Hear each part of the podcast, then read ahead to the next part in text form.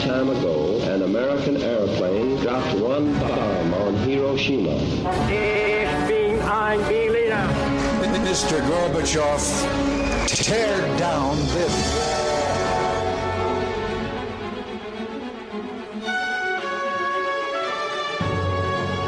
The American people, I think, is good people. They are. They have not to charge with the guilty of all the lies.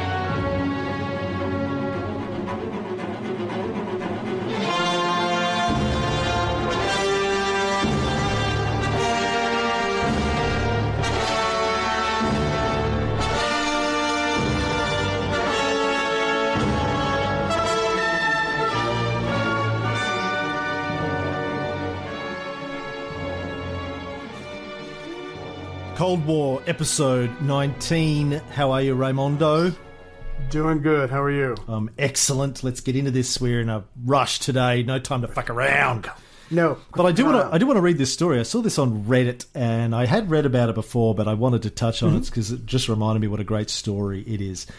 Um, in 1938, uh, Stalin got a letter from his son's teacher, basically complaining that his son Vasily was a little cunt, and Stalin wrote. This is factual. This is this is real shit. He wrote this letter back to teacher comrade Martishin. I have received your letter about escapades of Vasily Stalin. Thank you for the letter. Replying with a great delay because of being overloaded with work. My apologies. Vasily is a spoiled young man of average abilities. Little wild man, not always honest, likes to blackmail weak teachers, not rarely an insolent fellow with weak, or more accurately, unorganized willpower. He was spoiled by various godfathers and god mummies who continually emphasize that he is Stalin's son. I am glad that in your person there is at least one self respecting teacher who treats Vasily as everyone else and demands that the insolent boy follows the school's policy. Vasily mm. is spoiled by principles like the one you mentioned, washcloth people, who have no place at school. And if insolent Vasily hasn't destroyed himself yet, it is because our country still has teachers who don't give slack to the little young swell. My advice? Demand stricter from Vasily and don't be afraid of fake blackmail threats of suicide from the capricious child. You will have my support. Unfortunately, I don't have the opportunity to fuss with Vasily myself, but promise to grab him by the collar from time to time. Cheers!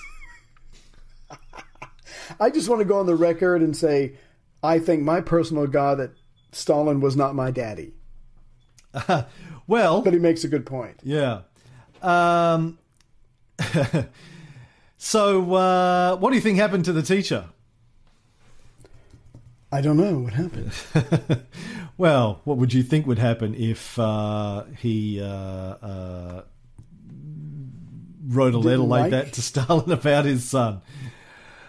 Um, yeah, well, the, the, the, he was uh, fired during a purge of the school. And some of the histories have said that it was Stalin's fault that Stalin basically got the letter, wrote that back, and then um, had him attacked. But um, apparently not true. According to the teacher's own son, he he was fired, um, but there were, but it was because the it got back to the principal that he had criticized the principal to Stalin, and uh, Stalin had him reappointed, and uh, yeah, he was not he was not touched. So there you go. Yeah. Well, I But mean, how, how about Stalin yeah. saying, "Yeah, pull my son into line"? Stalin did have a son who tried to commit suicide and failed, and Stalin said you couldn't even do that right. So, uh, but that was a remember that that was a different son, I think. yeah. Yakov. Well, if you th- if you think about if Stalin has a son who's a little shitty, whatever, snot nosed brat, and you think about Stalin's life and I mean, how seriously he took self improvement, he was always reading books, he was ruthless and all that good stuff, but he was always trying to be better because he did want to rule, he did want to have power and control, and you know he's going to compare himself to his child, and so if someone isn't cutting the mustard, um, Stalin could easily turn on his own children just like he did everyone else. So he had a high high bar for everybody to meet, and not too many people met that uh, expectation of his. Apparently, um, Stalin's adopted son, Artyom Sergeyev, recalls a fight between Stalin and Vasily. Stalin found out that Vasily had used his famous last name to escape punishment for one of his drunken debauches. Stalin screamed at him, and Vasily retorted, But I'm a Stalin too. No, you're not, said Stalin. You're not Stalin, and I'm not Stalin. Stalin is Soviet power. Stalin is what is in the newspapers and the portraits, not you, not even me. So there you Point. go. Stalin was a mythological He's character. He was a character right. that uh, Dzhugashvili played. Anyway, I like those stories. Okay, let's get into this, man, because we got a lot to do. Today, Yeah. I want to talk about Bretton Woods. Mm-hmm. But I'm going to let you do all the talking, so off you go. Okay, good. So before that, we finally, Stalin finally, oh my God, finally gets his wish. He's only been promised this for what, two or three years.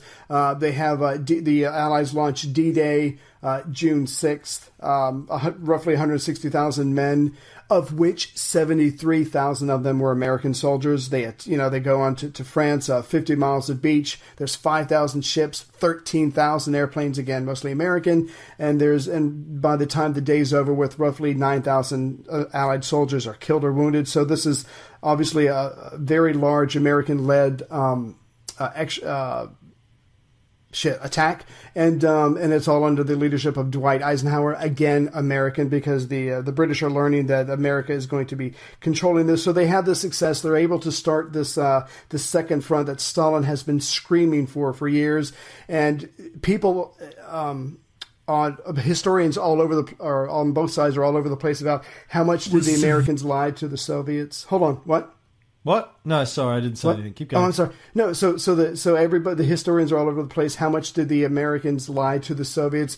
Did they just literally drag them on? Yeah, yeah, yeah. We'll get to a second front. Did they lie just to keep him Stalin from making an agreement with Hitler? I mean, who knows? But the point is, they finally landed.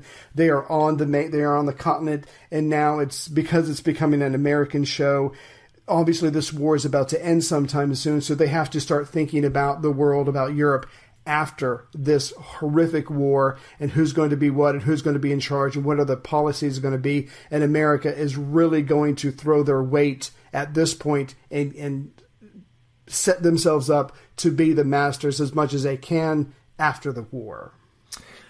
So last time we talked about the first meeting of the Big Three, the Tehran conference held in Iran in the Soviet embassy there, uh, and uh, we also talked about how because of the D-Day landing and that was mostly uh, uh, supplied in terms of material and men by the US, and it was under the control of Eisenhower.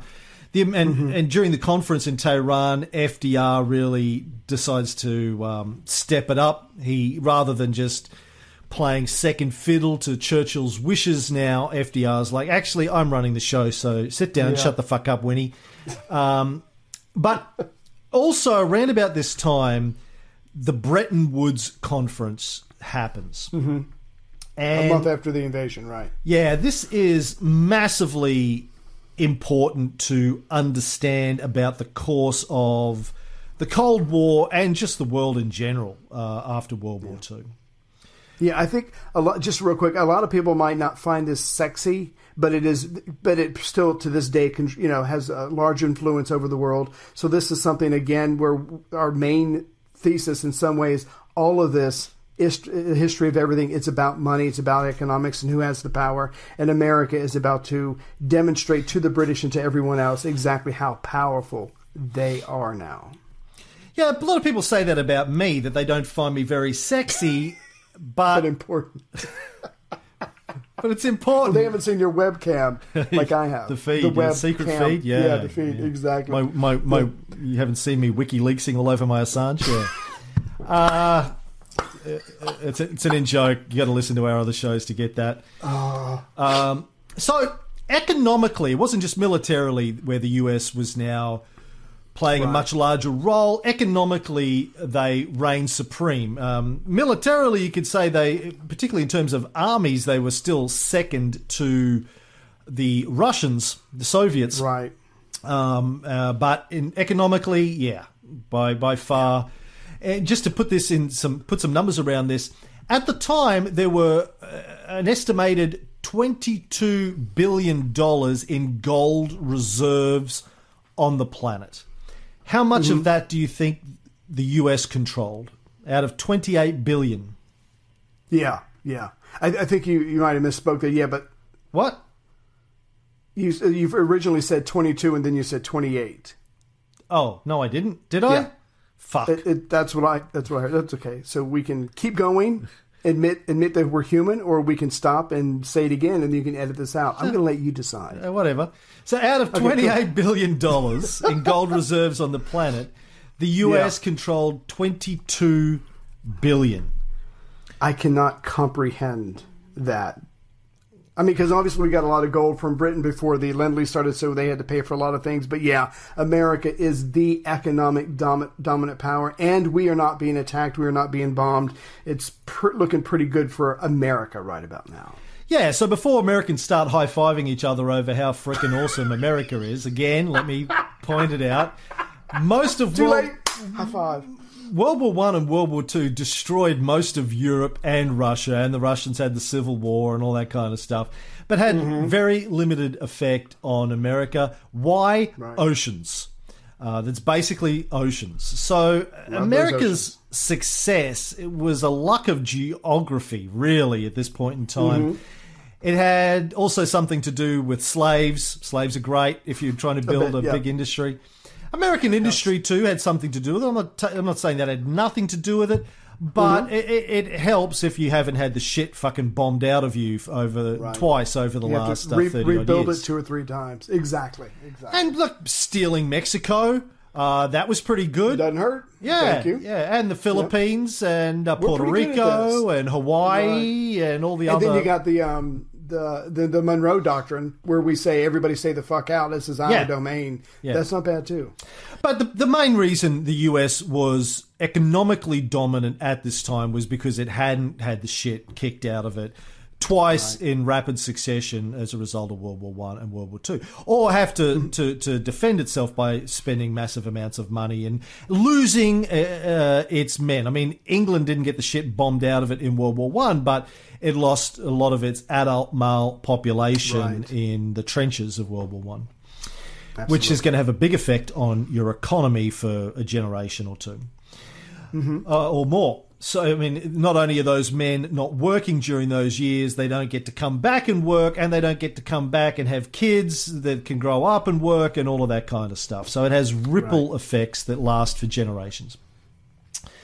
Um, so, a month after the invasion, uh, the D Day invasion, Roosevelt's administration organizes this conference on post war economic planning in a place called Bretton Woods in New Hampshire, where they basically set up institutions to open up free trade around the world and to promote industrial development uh, across Europe after the war. For, Oh, that sounds nice. the 44 allied nations send 730 delegates Damn. to this conference, which lasts for uh, several weeks. And uh, it is a major turning point in the global economy. Yeah, yeah. there were, as far as I could tell, there were two major accomplishments, but again, it's all going to skew favorably uh, towards the Americans. And, and you've made this point uh, several times. This is the death knell of the British trading system, where they had their empire all over the world and everybody traded within it, and they kept everybody else out. So you've got the uh, International Monetary Fund. Um, and the uh, International Bank of Reconstruction and Development. So again, these are things that America is pretty much going to uh, fund. But again, because they are putting up the money, they're going to get to say what is spent and who the who is going to benefit from what you know the purchases that these people are going to make. This is going to certainly help America and weaken Britain's economy so much more than um, along with the war that is about to wrap up. Yeah, that's right. But the, the, the thing to understand here is the gold standard.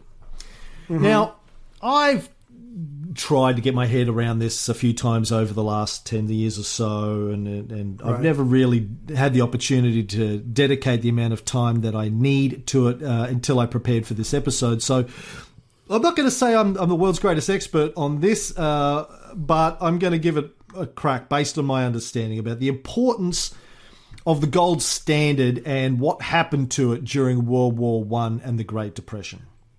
Right. Now, to understand this, you really understand need to understand a little bit about the history of money. And we, I'm going to run through this as quickly as I can because we've got to get in and out of this episode. So, for most of history, money was made of coins. Mm-hmm. Coins were made of various precious metals or semi precious metals or a combination of semi precious metals and more base metals. But people thought that the coin had inherent value. It had the value of the metal that was used to make it, as opposed to coins today, which are made out of just shit.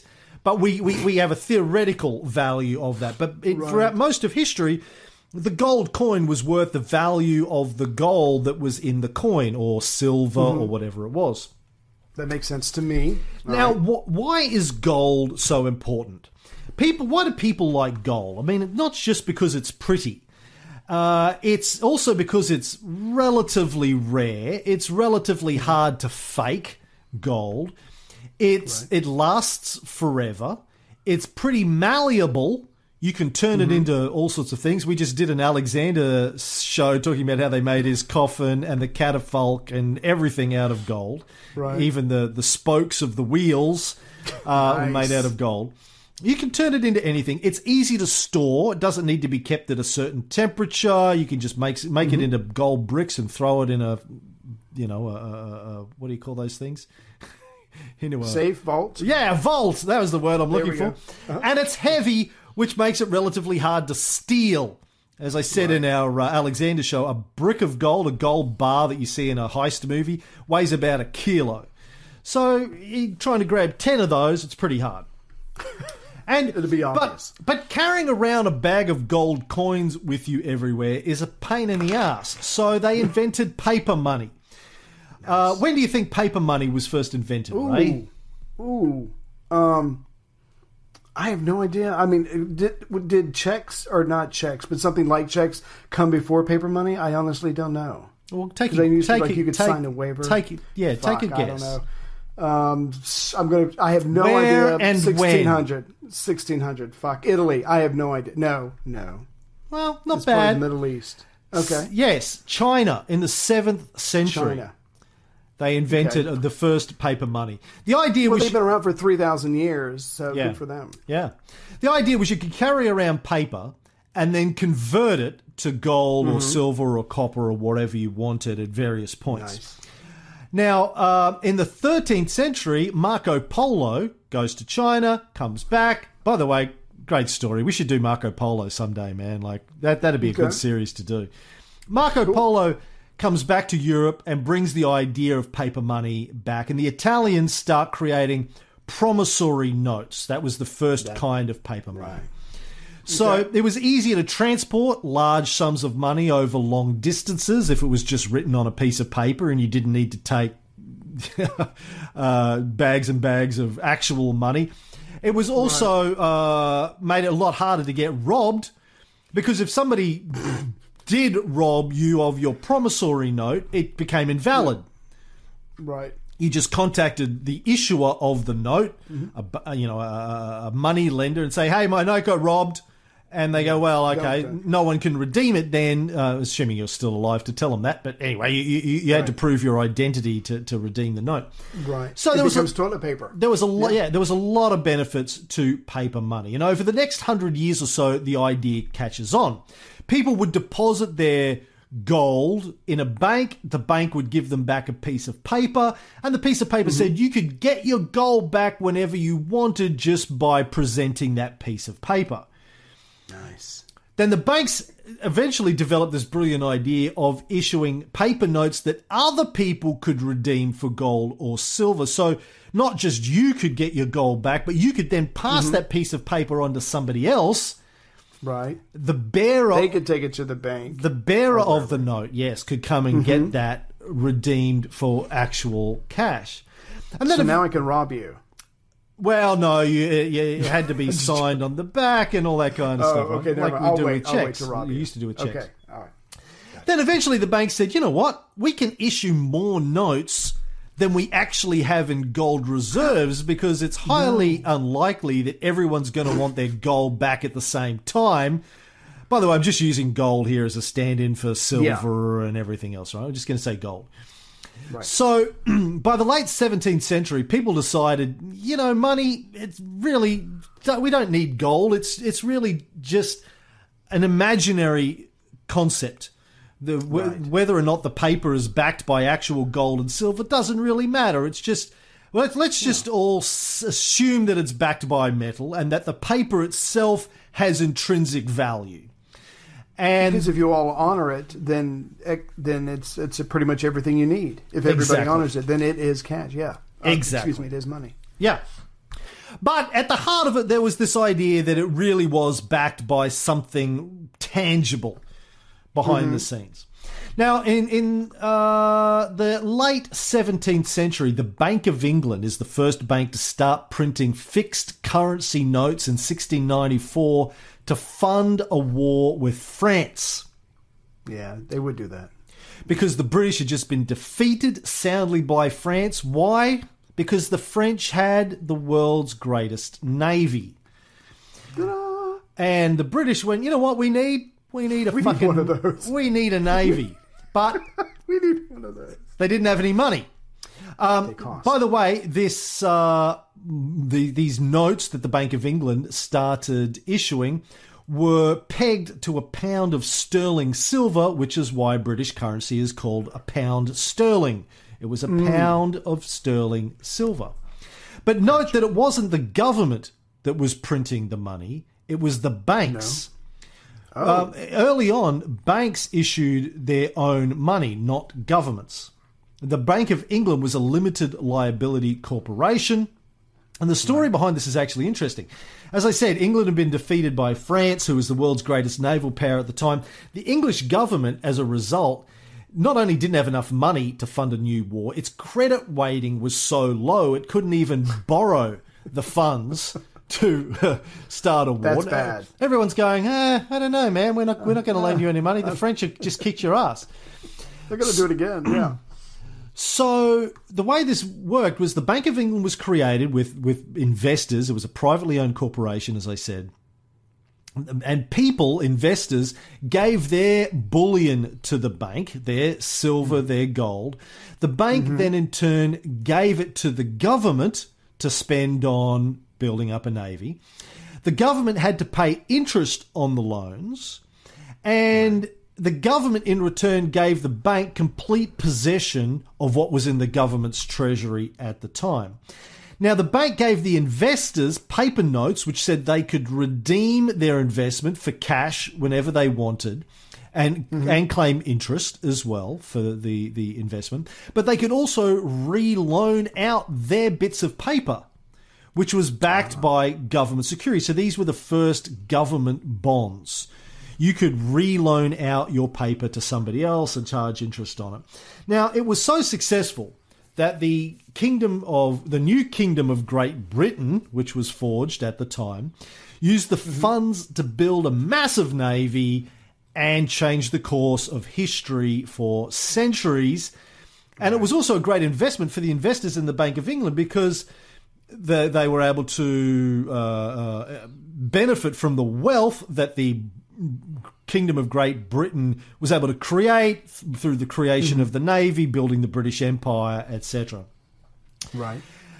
So, uh, by the mid 19th century, the Bank of England had the exclusive right to issue banknotes, but any new notes they issued had to be backed 100% with gold reserves or up to mm-hmm. 14 million pounds in government debt. And that was pretty much the same around the rest of the world. So here we are, mid 19th century. Banks are issuing banknotes backed by gold reserves, 100% backed by gold reserves, because people want to know okay, if we want to claim our banknotes for actual something that's useful in time of crisis or something like that, we want to be able to convert it to gold. You have to have the gold there. And a central bank in each country had the right to issue banknotes backed by gold reserves. Uh, over time, this idea of a central bank. So you didn't have 20 different banks issuing their own notes. You had one bank that issued notes and they were used uh, by other banks. Right. Um, now, this uh, happens around the world, as I said. These currencies are pegged to gold around the world as well. So you knew how much gold you would get for one US dollar or one British pound. It was mm-hmm. pegged to an exchange rate based on gold, and it worked pretty well. This enabled international trade. You could buy something from one country or sell it to a country, and you kind of knew how much money you would get for that because the notes of that country that people would be paying you with, you could convert into gold and then convert into the currency of your country. Right. But then during World War One and the Great Depression, countries were mm-hmm. running out of money and gold. So so they said fuck it and they just started printing money that wasn't backed by gold. I love it. This is known as fiat currency, F I A T as in the car. I think the word theft um, you tried to spell. But anyway, please. Yeah, so they just started printing because they needed it. Go ahead. Yes, they needed money, so they just started printing money. Now, the problem with this is when lots of newly printed money enters an economy, uh, the money that's out there becomes worth less. It's it's Mm-hmm. like any commodity, right? The more of it there is, Right. the less it is worth. And when money loses its value, people want more of it for their products. So a litre of milk that used to cost a dollar now costs two dollars or three dollars or five dollars. It leads to inflation. And that's what happened around the world between 1914 and 1939. Massive hmm. inflation. It also caused massive headaches for balance of payments between countries. So let's say again you're in the US and you wanted to sell some steel to someone in the UK and they're going to pay you in British pounds and when you try and convert that British pound to gold, you find out it isn't worth what it should be, so it completely fucked international trade and caused two world wars. Yeah. As I said in our uh, economic episodes, the, the mm-hmm. two world wars were in large caused by economics. Don't believe me? Again, listen to here's a quote from the US Secretary of State Cordell Hull. He said, unhampered trade dovetailed with peace. High tariffs, trade barriers, and unfair economic competition with war. If we could get a freer flow of trade, freer in the sense of fewer discriminations and obstructions, so that one country would not be deadly jealous of another, and the living standards of all countries might rise, thereby eliminating the economic dissatisfaction that breeds war, and we might have a reasonable chance of lasting peace.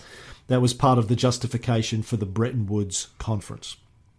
Yeah, and just to add on to that, yeah. So when Hitler's trying to bring the Nazi uh, Nazi Party to power, he's uh, having a hard time when unemployment was really well, and suddenly the uh, economic uh, crisis comes along in 1929, and his numbers of followers start to swell because he promises them he has the answers. So when you when you say to me when you when you say uh, that economics helped cause the the two world wars, yeah, it creates the conditions where the people get so desperate they elect a madman uh, to lead them because they think he's got the answers because they're just so desperate at this point. So yeah, if you have better trade, if you have uh, con- economies that are doing well, they're interacting and they're generally fair to each other, things are going well, and stuff like that can't happen. Which is why all this stuff is so important to get it right and get to get that right balance and mix of economic policies.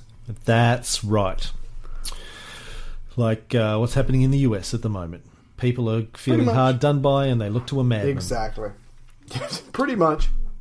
So, the main idea behind the Bretton Woods Conference, apart from, as you said, building these institutions like the International Monetary Fund and the World Bank, uh, which are these global financial institutions that would help control international trade and reconstruction after the war. The, the, the main idea was the notion of open markets. Now, people may remember that a few episodes ago I did this whole thing on the open door policy. Uh, I've been reading more about that recently in George Kennan's book, American Diplomacy, which I'll talk more about as, as we go over di- various episodes. But it was this very old idea that the Americans kind of picked up in the early 20th century with respect to China. No one, according to Kennan, and Kennan, if you don't know who George Kennan was, he's the one of the architects of the Cold War. He was an American diplomat who came up with the with the containment idea of containing the Soviets that became the basis of America's policy towards the Soviets uh, after World War II.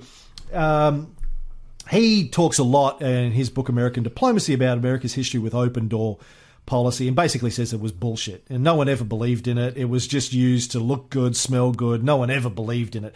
But the idea was open markets that every country should be able to trade openly in any other region, get rid of barriers, get rid of tariffs, uh, make it open. But as he says in the book, everyone paid lip service to it, but what everyone was trying to do is to get beneficial uh, trading access to these countries. Everyone would pay lip service, but then behind the scenes would be trying to manipulate as much as possible. They're out for themselves. Yeah, but exactly. it, but it sounded good, particularly in America to still Americans. does. It's Yeah. it still does. We think it's a great idea. Yeah. Free trade. Um, but the big thing that's going to happen out of Bretton Woods is every country is now going to peg their currency not to gold, but to the US dollar. Ah. This is where the US dollar becomes the international standard, the greenback. What would happen is all of these countries would peg their currency to the US dollar. By that I mean they would have a published exchange rate between what everyone, ex- I imagine, understands how exchange rates work. Uh, of their currency to the US dollar, and then the US dollar would be pegged to gold. So, if you wanted to redeem a British pound into gold, you'd first have to convert it to US dollars at a standard exchange rate, then convert the US dollars into gold. And, and of course, some of that's going to stick to whatever American hand is out or a part of the process. I'm wondering whose idea was this at the Bretton Woods conference? Oh, well, probably an American's. Probably someone who understood finance. Okay, yeah. So they pretty much say, okay, this is what we're going to do from now on. And yeah, when they control 22 of the 28 billion dollars worth of gold, they and they're, they're the ones who are footing the fit the bill for uh, the war, at least on the Allies side. Yeah, they can pretty much dictate how it is going to be. What is everybody else going to do? Say no?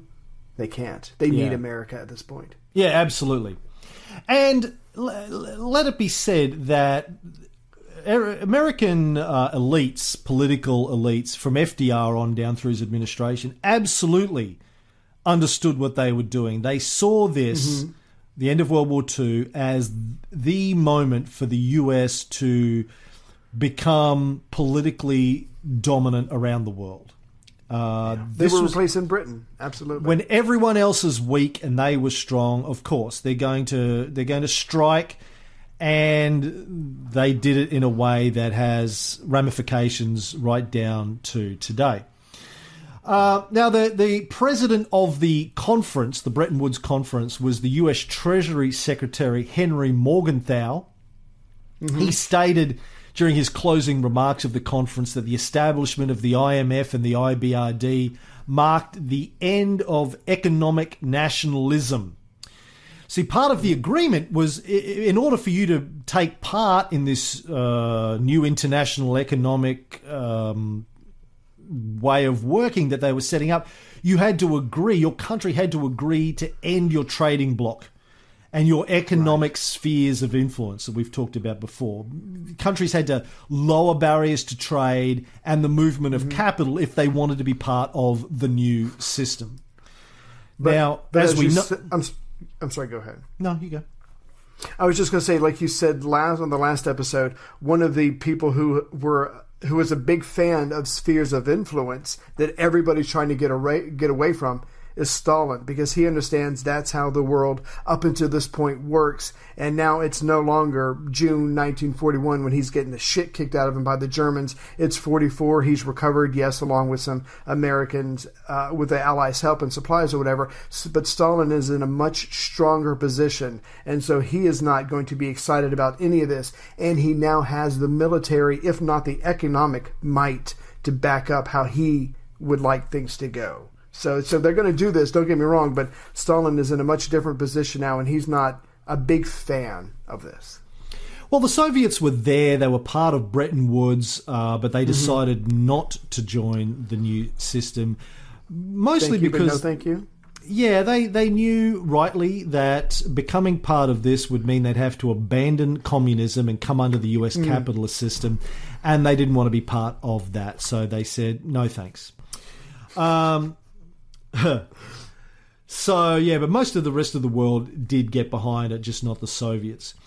Um, the Soviets thought they'd probably be able to do it themselves. They'd, t- they'd take their own journey of uh, running their own economic sphere of influence, I guess. And let's be honest, this is what the US was setting up. This was, this really was a sphere of influence. It was the US sphere of influence Of where- the whole world, of of, the- almost the whole world. Exactly. Yeah, Yeah. they were trying. Well, and here's here's the thing, and you and I say this a lot, but it's worth saying. We're not judging the United States. We're not saying this is good. We're not saying this is bad. We're saying the Americans are doing at this point in time in history what anybody else would do. They're taking advantage of a situation. They're trying to guarantee their peace, their prosperity. They're being just nothing more than human at this point, and that's just the way it is. But again, like you were, like you were, I think you might have said this, or you were about to say it before I cut you off. This is a monumental moment in world economic history because the United States and the dollar is replacing the British pound that had been dominant for hundreds of years because, like you said, because of their navy, because of their world empire.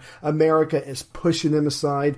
Germany is being defeated, but the British are also, in their own way, are being pushed back and they are no longer center stage. It's now the United States. And to a different degree, in a different way, so is Russia because they're going to be this amazing military power that comes out of World War II. So the two giants are still going to be standing, and Britain is going to be pushed off to the side. Yeah. And the Brits kind of knew this was happening and they fought it as much as they could. They hated it. We know mm-hmm. Churchill was depressed over the fact that Yeah. he was sort of the Well, man was in charge. empire man. Yeah, yeah. He was all And- about the empire, and he knew he was losing it. Yeah, and uh, it was being deconstructed at you know by force. Uh, The Americans were for his allies. The Americans were forcing him to deconstruct the British Empire, uh, and that was um, for for an empire man like Churchill. Yeah. massively uh, upsetting and depressing for him to know that he would go down in history Yeah.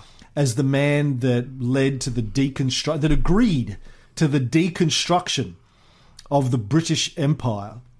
Uh, No wonder he was drunk. He stayed drunk most of the time.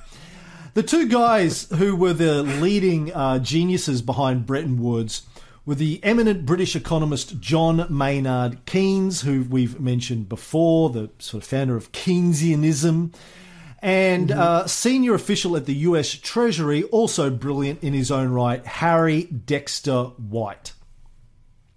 Now they had very they, they had independently before Bretton Woods been coming up with their own ideas for an international economic system, and they didn't really agree, uh, have the same uh, the same ideas, the same vision, but they come together they and they they hash it out over the course of this conference. And as it turns out, as you indicated before, uh, White's uh, ideas uh, end up winning just because the Americans have the money and they can get their own way. Um, but White says the absence of a high degree of economic collaboration among the leading nations will inevitably result in economic warfare that will be but the prelude and instigator of military warfare on an even vaster scale. So it, it was well understood by even economists that economic warfare led to military warfare. Now, Keynes wanted to do away with the gold standard so the government could just print money. But uh, he, he knew that if they remained tied to the gold standard, they would be uh, subservient to America because America had all the gold. If you don't have any gold, you don't want to be on the gold standard, basically. Right. Um, but his plans, as I said, were dismissed by White, and the Americans won because they had the money. Yeah. Again, just the, the British Empire, the kingdom, the whatever you want to call it, is is being dismantled gold brick by gold brick, and it's coming over there. There's nothing they can do about it, and that's that's the way the world. When you have the you know strike while the iron's hot, and that's all the Americans are doing. Anybody else would do the same.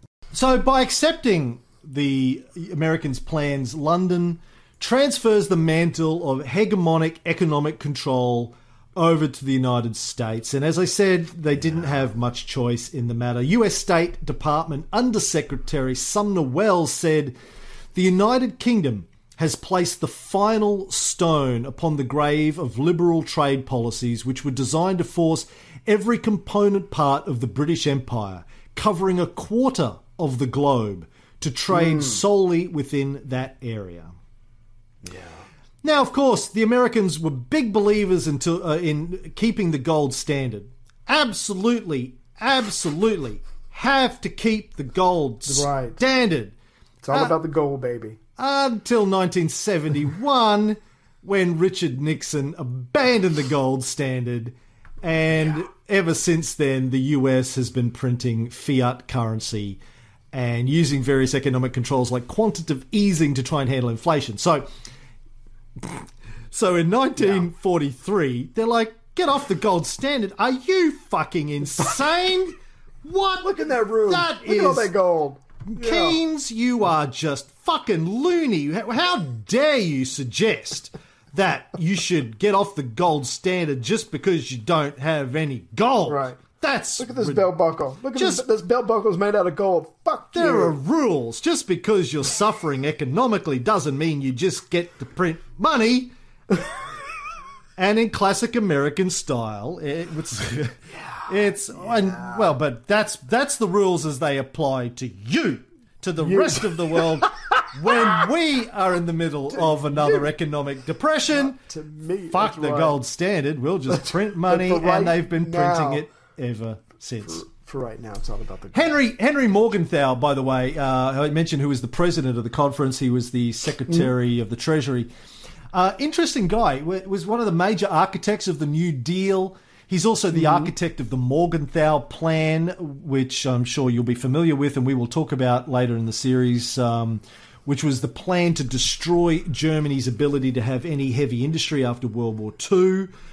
He was also married to the granddaughter of Meyer Lehman, a co-founder of Lehman. the Lehman Brothers, uh, which the fourth largest investment bank in the United States before declaring bankruptcy in 2008 during the global financial crisis. Actually, I think that's the global financial clusterfuck. I call it the GFCF. The GFCF, very good. I like that. Thank you. Anyway, so I hope that little bit of background on the history of money and the gold standard uh, and the, the economic transfer of hegemony will help people understand how America became the world's economic power. And God wanted us to. That's right. uh, manifest destiny. Um, moving on, just to, to quickly uh, wrap up. Uh, in October 1944, Churchill again goes to visit Stalin in Moscow. This is known as the Tolstoy Conference, the fourth Moscow Conference.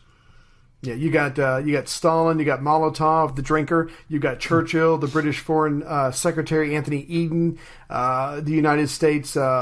Um, chief, I think Chief of General Staff, Field Marshal Sir Alan Brooke, and the United States Ambassador Averell Harriman, and his military representative John R. Deane, head of the United States military mission to Moscow. So FDR is not there, but you've got a lot of the heavy hitters. But again, it is in Moscow, and Stalin's going to be, you know, the um, I guess the MC or whatever you want to call it, the host, and he's going to call the shots. Now, the relationship between the USSR and the rest of the Allies had suffered another blow. We mentioned last time people weren't happy when they dug up the graves of the Polish generals from the Katyn massacre. Suffered another blow uh, uh, before this conference as well, when the Soviets had sat by and watched as the Polish resistance rose up against their Nazi occupiers because they thought the Red Army was about to enter Poland in August 1944. What had happened is the Red Army was making its way uh, towards Poland, and the Polish resistance thought, well, if the Red Army get here and defeat the Nazis, then they will take control. They will they, they will have basically the the imprimatur to take control of Poland because they Right. rescued They it. wanted freedom. Yeah. Exactly. So Exactly. we will rise up defeat the Nazis, then the Red Army will come in behind us and support us, Right. but we'll be able to say, well, we took the initiative and so we should have, have independence. Of course, Right. the Red Army sees them doing this, gets to the border of Poland, and just decides Right to on the border. sit down and wait.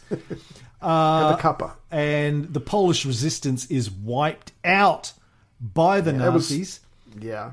Stalin literally told them to stop, and they sat there. I can't remember if it was weeks or months, but they sat there for quite some time. Oh, and months. this, all this Yeah. happened. Months, yeah. And the Three and months, the other part I didn't mention also at the conference was the not only was the London-based Polish government that was in exile was there, but the provisional Polish Polish communist government based in Lu- Lublin was there too. So there's going to be a lot of tension. But yeah, Stalin again.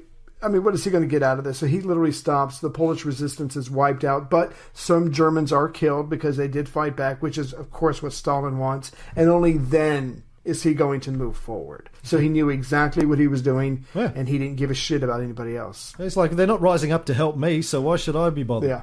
Yeah. Right. What do I get out of it? Nothing. Now, the fourth Moscow conference is where Churchill came up with the infamous percentages agreement. This is absolute classic Churchill. He and Stalin sat down and figured out how to divide up various European countries into spheres of influence. Which, which yeah, FDR didn't want, Stalin wanted. And at this particular meeting, uh, Averell Harriman, the American, was not invited. Yeah, and you know the whole thing about the Atlantic Charter and the the Bretton Woods Conference is no more spheres Mm-hmm. Out of the influence. window, baby. Out the window. And Churchill's like, sure, sure, no more spheres of influence, but but Except- it doesn't apply to us, right? Like everyone No, else, not right so- here. right. So he and Stalin sit down, on, literally on a piece of paper which still exists, and they Mm-hmm. they basically sketch out a table. Uh, Churchill design he he draws it up in his own handwriting. Uh, By his own account in his memoirs, he suggested that the Soviet Union should have 90% influence in Romania and 75% in Bulgaria. Because they were there. The United Kingdom should have 90% of Greece, and then they should have 50% each of Hungary and Yugoslavia. Pipe dream. Churchill writes it down on a piece of paper, pushes it across to Stalin, who ticks it and passes it back. Churchill Churchill called it a naughty document. Right. Churchill, in his memoirs, says, After this, there was a long silence. The penciled paper lay in the centre of the table. At length I said, Might it not be thought rather cynical if it seemed we had disposed of these issues, so faithful to millions of people, people in such an offhand manner? Let us burn the paper. No, you keep it, said Stalin. Now, I was able to read. Yeah, go ahead. no, you. I, w- I just read somewhere that um, when Stalin checks it, Churchill interprets that, and why wouldn't he, as a yes, I agree to everything you written you, you wrote down. But he didn't say I agree to everything. He just checked it, and so later on, when he is going to do his own thing, it's like that's just a check on a piece of paper. That's not my signature. That's not me agreeing bit by bit, item by item. It's just a check. So Stalin was placating Churchill, knowing all the time that he was not going to give up any land that his troops were able to capture. But Churchill's going to find this out later. Well, yes, but to be fair, neither of them kept their promises all along the way. That's true. So everything went to hell in a handbasket after Potsdam, man. But it was a nice gesture. Yeah. Now, Churchill later wrote to the UK Parliament the system of percentages is not intended to prescribe the numbers sitting on commissions for the different Balkan countries, but rather to express the interest and sentiment with which the British and Soviet governments approach the problems of these countries, and so that they uh-huh. might reveal their minds to each other in some way that could be comprehended. It is not intended to be more than a guide, and of course, in no way commits the United States, nor does it attempt to set up a rigid system of spheres of interest. It may, however, help the United States to see how their two principal allies feel about these regions when the picture is presented as a whole. Because FDR Wow. was apparently very pissy when this when news gets out about this. Very unhappy. That that's Churchill shining up a pile of shit until it shines. That's right. But it's still shit. It's still Now, shit. I want to I want to quickly explain the importance of Greece to the British. Um, now, it, it, it's. I think we. we um, it's interesting to note that in that note to Parliament I just read, he mentioned that his desire was to present a civil war in Greece between opposing factions. Now, this is what people need to understand about British interest in Greece. Churchill wanted to reinstall the king. Mm-hmm. Now, remember the whole Atlantic Charter and self determination for the people and all that kind of stuff? Yeah. Ch- yeah. Well, again, that, People can decide for themselves. yeah, unless we don't want them to, in which case they, It goes they get what I what want. they get. Exactly. Uh, You can't always get what you want, as the Rolling Stones wrote. Um, That's right. Churchill actually advised the king of Greece, this is, to shoot anybody who tried to foment a civil war. Wow. Hmm. Now, a little bit of modern Greek history for people who don't know about what had been going on before this period. The king of Greece at the time, George II, had been deposed back in 1924. 20 years ago, when the Greeks declared themselves a republic, and then he spent the next 12 years in London in exile. He returned in late 1935 when a plebiscite was held by General Kondylis, who was a monarchist, and he overthrew the republic government in a coup. Uh, he held a plebiscite at the point of a gun, which restores the monarchy. uh, it, voting was compulsory and not anonymous. Bit like bit like in Australia, but uh, it it was being run by a military uh, autocrat. Right. Time magazine described it at the time as one as a voter one could drop into the ballot box a blue vote for George II and please General George Kondylis or one could mm-hmm. cast a red ballot for the republic and get roughed up. Ooh. No, thank you. Where- But where's the yellow things didn't go too smoothly for the return of the king, and there were a number of political assassinations, including General Kondylis. Oh, snap. Another uh, sort of veteran army officer, a guy called Ioannis Metaxas, rose to power. He later became, I think, um, one of the uh, robots in disguise. Metaxas sounds like a Transformers name. I am Metaxas. Um, on the 4th of August 1936, uh, King George endorses Metaxas's establishment of a dictatorship. This is called the 4th of August regime. Uh, they signed decrees dissolving the parliament, banning political parties, uh, abolishing the constitution, and saying they're going to create a third Hellenic civilization. Oh, good for them. Yeah. Um, now, the king and the dictator or prime minister, Metaxas, basically oversaw a right wing regime in which political opponents were arrested, there was strict censorship. This is the king that Churchill wants to reinstate because it's all about self determination of the fucking people. During the dictatorship, the 4th of August regime, uh, there were banned books that included Plato, Xenophon, a lot of the great philosophers. They didn't want people reading that shit. Um, but then World War II comes along. Greece is first invaded by Italy, then by They kick their Germany. ass. Yeah. Right. Then the Germans kick their ass. Yeah. George has to go into exile again into London, and the Greek resistance is made up of leftist groups. Uh, Greece is liberated, a communist government is elected, and this is when Churchill said he wants to reinstate the king. Good for him. And just to let everybody know, by the time Germany invaded Greece and helped the Italians, Metaxas, uh, Metaxas was on his deathbed. He had a, a cancer or some kind of serious ail- ail- ailment. He wanted Britain's help, but not to the point it would piss off Germany. It obviously didn't happen that anyway. But so he he did what he could for the people against the Italians. But but by then he's too weak to do anything, and so he he's going to die soon after. All right. Let's wrap it up. We've got to be out in five minutes. Right. So, uh, Gre- uh, Britain wanted Greece because it was very important to their Mediterranean trade routes, right? They wanted to control. And, Mm-hmm. and Stalin was like, even though the communists were in control, Stalin was like, yeah, Greece, you know, it's I don't give a shit about Greece. You take Greece. You have Greece. Good luck to Right. you. Yeah, he did, did not care. Now, towards the end of the Tolstoy conference, uh, they talked about uh, controlling Poland. Uh, as you said, there were the exiles of the Polish government in London and the communist forces in Poland. Uh, they attend the meeting in uh, in Moscow. The objective is to figure out how to unify the two sides, but there's this sticking point, the Curzon line, as I think we've mentioned before. The communists, the Lublin Poles as they're known, insisted that the Curzon line be called a border. The exiles in London only wanted to refer to it as a line of demarcation, and believe it or not, this leads to a stalemate. Um, according to Churchill's memoirs, though, he says he leaves the conference feeling that his relationship with Stalin was positive. He writes, There is no doubt that in our narrow circle we talked with an ease, freedom, and cordiality never before attained between our two countries. Stalin made several expressions of personal regard which I feel sure were sincere, but I became even more convinced that he was by no means alone. As I said to my colleagues at home, behind the horseman sits black care.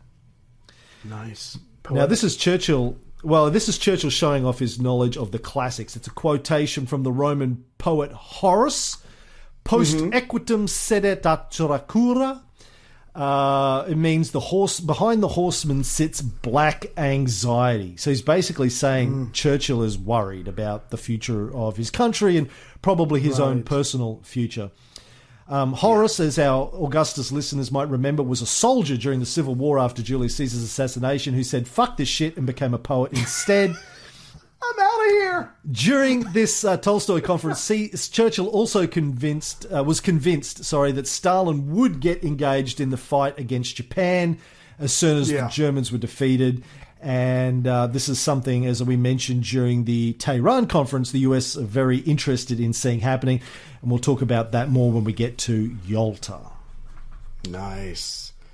So yeah, it goes down. But and again, this is the second time Churchill's had a meeting with Stalin. He feels like almost like on a personal level they're bonding. But if you look at what's accomplished, he is not getting what he wants. So FDR is pushing him economically and as far as military might, and then on the other side, Stalin is taking making it clear he is going to keep a lot of what he takes. So again, Churchill and the fading power that is Great Britain is just being pushed around by the two giants, and he's just doing the best he can. He's putting the best spin on it, but he's having a good personal relationship with Stalin. Good for him.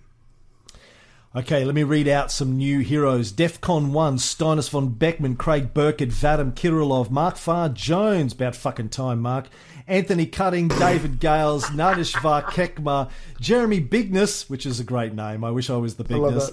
Andrew McBath, Gavin Vanderwater, Caleb Peterson, Edmund Moddershead, Ashley Thomas, John Cork, Ben Manuel, Christopher Black, David Parks, Kevin Richardson, Simon Pillatt, Bill Stevens, Anthony Dar, Chris Newmeyer, Steve Vittmer, Timothy Lalonde, Tyrone Cleary, David Jalali, Ayman Murat, Alex Hartnett, Jordan Chenokweni, Clemens Ackerblom, Efrat Sharon, Daniel Irvand. Thank you, all of our new DEFCON Yes, 1 thank you. supporters. At new DEFCON 2s are Casey Pierce, Ken Baby, and Martin Darlington. About fucking time, MD. Yes. Thank you. And DEFCON 3, Carl Linkenberg. In fact, didn't I read these last time? I think I read all these last time. Who, who knows? That you know what? That we're, they mean so much to us. I'm glad you read them again, and letting everybody know I found a really great map of the Curzon line discrepancy. So I'll be putting that on the Facebook, uh, so you can get an idea of what's going on. All right. Uh, let me read a review I don't think I've read before. This is from Tabakman76 uh, in the United States. Love these guys, especially Cam, of course. I was born in mm-hmm. Moscow in 1976 and immigrated to the US in 1979 and never heard the entire backstory of the Cold War. All the stories from my relatives are pretty scary and make me thank God I live in the good old US of A. This podcast Yeah. is very informative and these guys are also extremely funny. A must listen for anyone who wants to hear the truth from all sides and not just our side. Can't wait to see what's next. I also listen to every episode of the Life of Caesar podcast. Keep up the great work. Thank and you. please, Ray, you have to step it up a notch. Cam is making you look like a sidekick. I don't have to. I mean, I could and I should. I don't have to. Good point. You But don't you have to. You just let people continue to make fun of you, Ray. You know what? I, I'm secure enough. Pff, I, that's, and I got limoncello. I'm good. Trust me, people. And you get Ray's okay. You get the money anyway. So what do you care? You don't have to work. I do- okay. I pay you. Exactly. Uh, it's to- kind of like being married to me. Thank you Tabakman. Send us an email, email Thank at you. a coldwar.com with your address, and we will send you a thank Mm-hmm. you gift. Leave us a review and uh, you might win one too. That's it. We got to go. I'm outies. Uh, thank you, Ray. Thank you, everybody. Thank we'll be back. This is the theme music.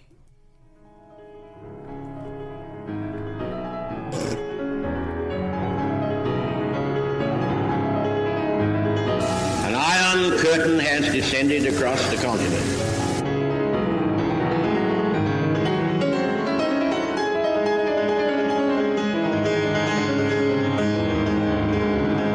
of the Soviet military buildup on the island of Cuba. The purpose of these bases can be none other than to provide a nuclear strike capability against the Western Hemisphere.